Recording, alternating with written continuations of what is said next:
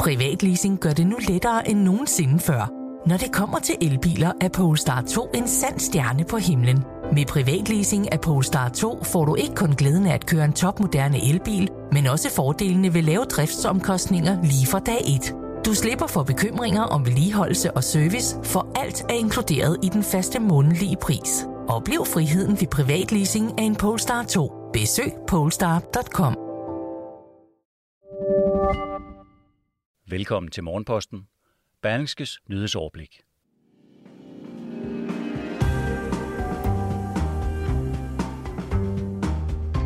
Statsledere har skjult formuer i skattely, viser lækkede dokumenter.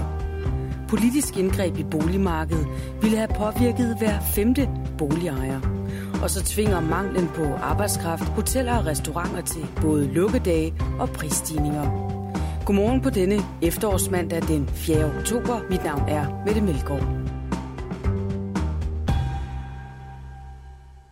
Og vi begynder med den første overskrift om nuværende og tidligere stats- og regeringschefer, der har skjult formuer i skattely. Det viser lækkede dokumenter, der har fået navnet Pandora Papers.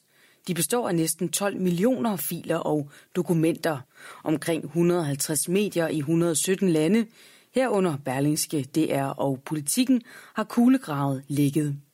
Dokumenterne afslører blandt andet, at Tjekkiets premierminister Andrej Babiš anvendte en række skuffeselskaber i skattely til at købe ejendomme i Sydfrankrig. Ejendommene havde en værdi svarende til omkring 100 millioner kroner. Babiš er en af Tjekkiets rigeste mænd, og han gik til valg på at bekæmpe skatteunddragelse og korruption. Han stiller også op til genvalg i Tjekkiet i den kommende uge. Dokumenterne viser også, at der er en forbindelse mellem Ruslands præsident Vladimir Putin og hemmelige aktiver i Monaco, og at Jordans kong Abdullah i al hemmelighed har erhvervet sig ejendomme i USA og Storbritannien til en værdi på over 600 millioner kroner. Og vi bliver ved Pandora Papers.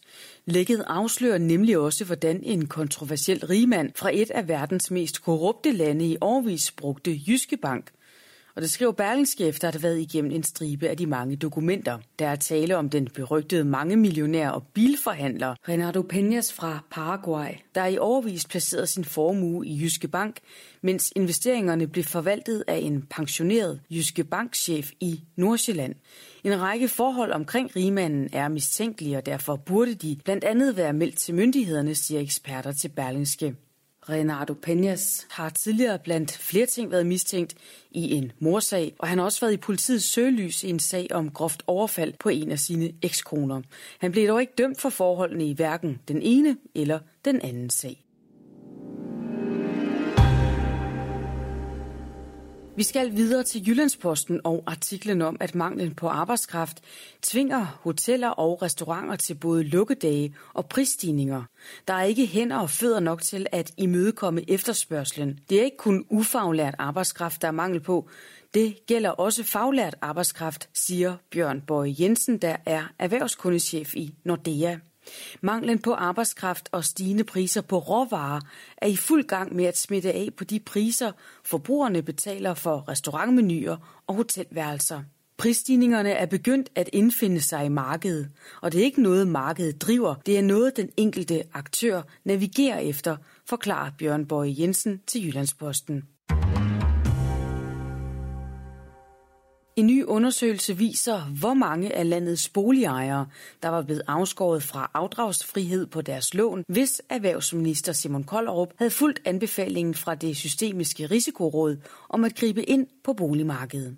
Det er oplægget til dagens lydartikel, som i dag bliver leveret af Berlingske Business. De slap med skrækken, i hvert fald for nu. Et indgreb rettet mod de afdragsfrie lån er blevet sparket til hjørne af erhvervsminister Simon Kollerup. Men hvem og hvor mange var egentlig blevet påvirket af det? En ny spørgeundersøgelse foretaget af Opinion for Finans Danmark giver svaret. Da regeringens finansielle toprådgiver i form af det systemiske risikoråd i juni kom med en konkret anbefaling til ministeren om at stramme reglerne for afdragsfrihed for alle med en belåningsgrad over 60%, fik det nok en del boligejere til at holde vejret og med god grund. Havde regeringen valgt at følge den såkaldte henstilling fra Risikorådet, ville det afskære hver femte boligejer for muligheden for at få et afdragsfrit realkreditlån. Sådan lyder i hvert fald vurderingen fra boligejerne selv i undersøgelsen.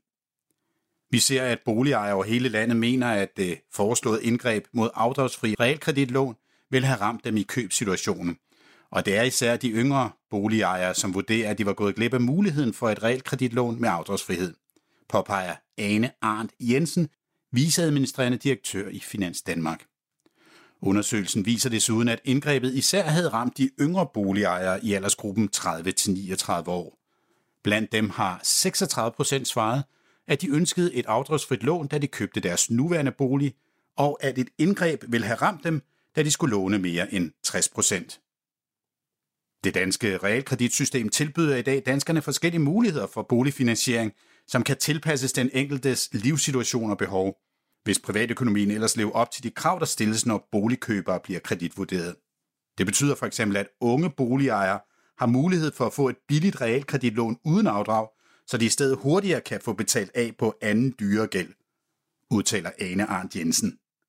I aldersgruppen 40-49 år var omkring 24 procent blevet ramt, hvis risikorådets anbefaling var blevet realitet, mens det for boligejere mellem 50 til 59 år havde haft betydning for 22 procent.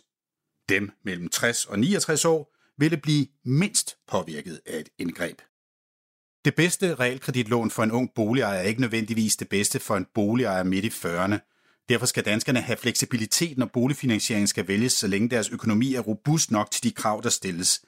En anbefaling om at afskaffe afdragsfrihed, når der skal lånes mere end 60% af boligens værdi, er derfor et meget voldsomt indgreb, mener Ane Arndt Jensen.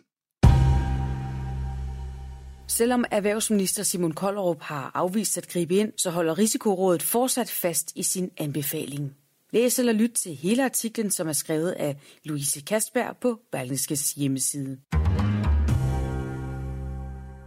En lang række medarbejdere vil ikke længere være tavse om de tusindvis af såkaldt mistede 112-opkald til Region Hovedstadens Vagtcentral, som Berlingske har afdækket den seneste tid. Medarbejderne tør ikke stå frem med navn, og derfor fortæller de nu anonymt til avisen, hvad de anser som problemet. Selv har ledelsen slået på, at de har for få medarbejdere til at besvare 112-opkaldene på regionens vagtcentral. Men flere medarbejdere mener, at dele af akutberedskabets ledelse med deres ledelsestil selv har bragt beredskabet og borgernes 112 livlinje i en sårbar situation. En ledelsesstil, der har betydet, at en lang række medarbejdere har sagt op eller er blevet opsagt. Jeg bidrager til den her afdækning, fordi jeg har set så mange stærke og dygtige medarbejdere gå grædende hjem, efter de har været til samtale med ledelsen, siger en nuværende medarbejder fra vagtcentralen. I sidste ende har situationen konsekvenser for borgerne, fordi medarbejderne stopper, og vi ikke er nok tilbage til at besvare borgernes opkald, påpeger medarbejderen. Lægen og coronakritikeren Vibeke Mannicke er sat under skærpet tilsyn af Styrelsen for Patientsikkerhed, det skriver Jyllandsposten. Det er styrelsens vurdering, at der er begrundet mistanke om, at læge Vibeke Mannicke vil kunne udgøre en forringet sikkerhed på grund af alvorlig kritisabel faglig virksomhed, skriver Styrelsen for Patientsikkerhed i autorisationsregisteret. Den konkrete begrundelse for det skærpede tilsyn fremgår ikke, men ifølge Vibeke Mannicke selv skyldes det, at hun har udskrevet nogle få attester, der fritager borgere fra at blive testet for coronavirus, uden at have den fornødne autorisation. Selv siger hun, at hun handlede i god tro. Der forelå på daværende tidspunkt ingen klare retningslinjer for disse fritagelsesattester, skriver Mannike på sin hjemmeside. Og jeg har på intet tidspunkt bragt nogens liv i fare, understreger hun. I dag indleder Google et stort eksperiment på hovedgaden i Næstved.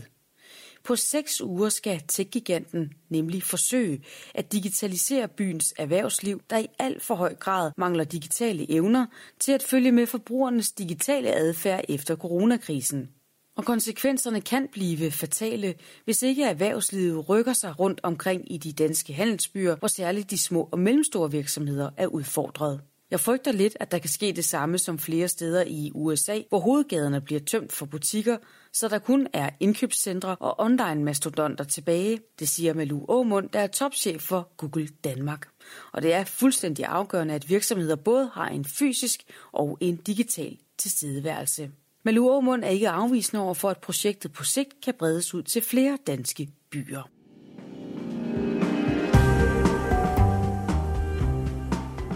Således fik Morgenposten sat gang i en ny uge.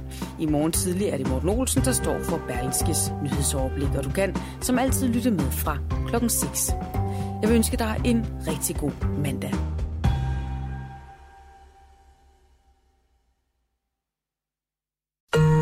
Podcasten er sponsoreret af EGN.